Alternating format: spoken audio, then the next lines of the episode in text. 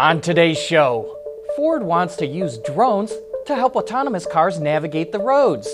Mitsubishi likely misstated fuel economy numbers for most of its models sold in Japan, and John answers your questions and comments in You Said It. All that more coming right up on Autoline Daily.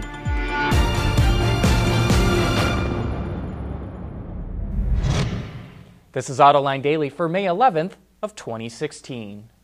Toyota posted its financial earnings for the year, and the overall results are impressive. The company retailed close to 8.7 million vehicles worldwide last year. That's a 3% drop compared to the year before. Sales fell in just about every region except for North America. But despite the drops, the company's revenues were up over 4% to $237 billion. Its operating profit of $24 billion is up nearly 4%, and its net income jumped over 6% to $19 billion.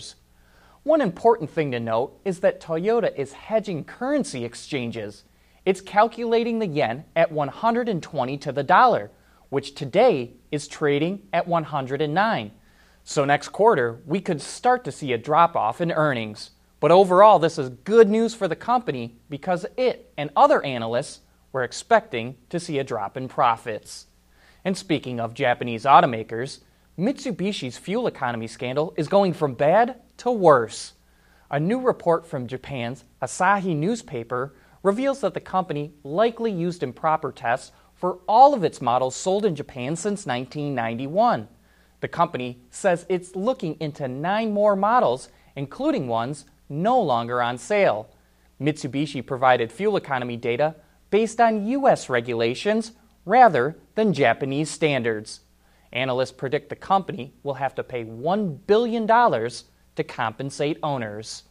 Still to come, Ford patents new technology for its engines in autonomous cars. AutoLine Daily is brought to you by Bridgestone Tires, your journey, our passion. Dow Automotive Systems, advanced materials that deliver better results. And by Lear, a global leader in automotive seating and electrical systems. Downsized turbocharged engines can be a great way to improve efficiency, as long as the driver can stay out of the turbo. But that can be difficult to do in the real world, and Ford, the producer of millions of EcoBoost engines, sees this as a bit of a problem.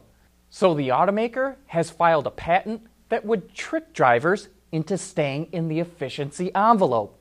It would do this by piping artificial engine noise into the car to make it seem like it has a bigger engine. Over time, Ford believes this will train the driver to shift earlier and thus make them drive more efficiently.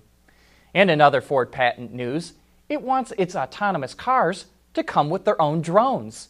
The drone would be controlled using the car's navigation or infotainment system and would serve as the vehicle's eyes by looking out ahead of where its sensors and communication systems can see. It could also be used to deliver packages to and from the car. And of course, this is not the first time Ford has dabbled in drones. It showed a system at this year's CES that could be deployed during natural disasters. Coming up next, John answers your questions and comments and you said it. Lear Connexus is the new application suite in vehicle connectivity designed to deliver over the air software updates and more from Lear Corporation's e systems, leaders in power and data management. Okay, it's time for You Said It, my favorite part of the show where we get to hear what you're thinking about. And Fred is clearly an enthusiast and doesn't sound very happy about autonomous cars. I know you are a cheerleader for autonomous cars, but is that just going to lead us into no performance Electra boxes? If the cars are all clustered in a nice row on the highway, why build performance and sharp handling?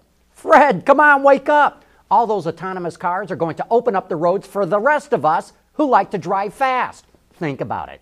Autonomous cars will be programmed to make way for fast approaching cars. They'll be programmed to move over into the right lane. They're going to be predictable and easy to pick off. I think autonomous cars will be a godsend for enthusiasts.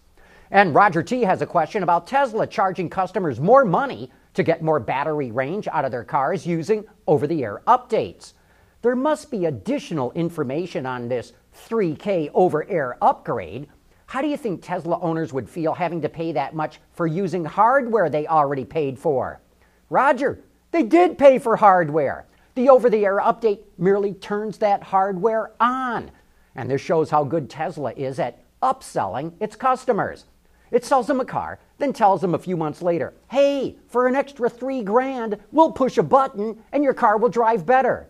And their customers go for it. Amazing.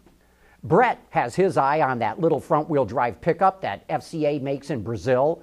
I want a Ram 700 pickup. If they ship the Brazilian built ones without powertrain and bolt that in with the front subframe, either here or in Mexico, would that circumvent the chicken tax? You know, I think it would circumvent that 25% import tax. But if you build a truck without a powertrain, how do you drive it off the assembly line? How do you load it onto and then off of a ship? I think you'd find that the workaround costs as much as the tax. Landon Thomas saw our report of how Honda converted the entire pickup bed of the Ridgeline into one giant speaker. But he wants to know if it uses the bed liner as the speaker, does the sound still sound rich and clear? No, of course it doesn't. If it did, all the high end audio people would be out of business. All we can say is that it sounds reasonably decent for a pickup bed. Cameron Sowers wants to know how we're describing the construction of the Ridgeline are you saying unit body or unibody? Is unit body a thing? You know, that's actually a great question. I call it unit body, and so do a lot of people in the industry, but others call it unibody. The terms are interchangeable. A unit body is not a specific com- component, it refers to the way the entire structure was made. So instead of having a frame and then putting a body on top of that frame, with unit body, the frame is integrated into the body. MJB saw our report that Bentley is looking at using a hologram in future models. Note to Bentley pick a different butler to show in your hologram. That guy's the spitting image of Lurch from the Addams family. Yeah, and the, the resolution of that hologram isn't all that great either. Rob saw, saw our report of how Lexus is training line workers to build better cars by touch. As for training an operator to sense gaps and how many bolts they pull from a bin, obviously created by an engineer that has never worked on a floor.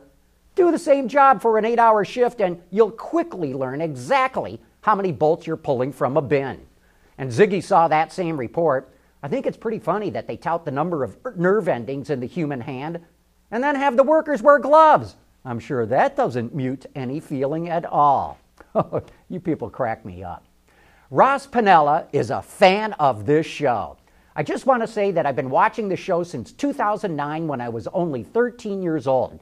I've learned so much from both Autoline Daily and Autoline After Hours that I just want to say thank you to the entire Autoline crew. Ross, thanks for that comments and especially for mentioning the Autoline crew. We have the best team in the business right here. Hey, thanks for all your letters and comments. We really enjoy getting through them. But with that, we have to wrap up today's show. Thanks for tuning in and join us again tomorrow.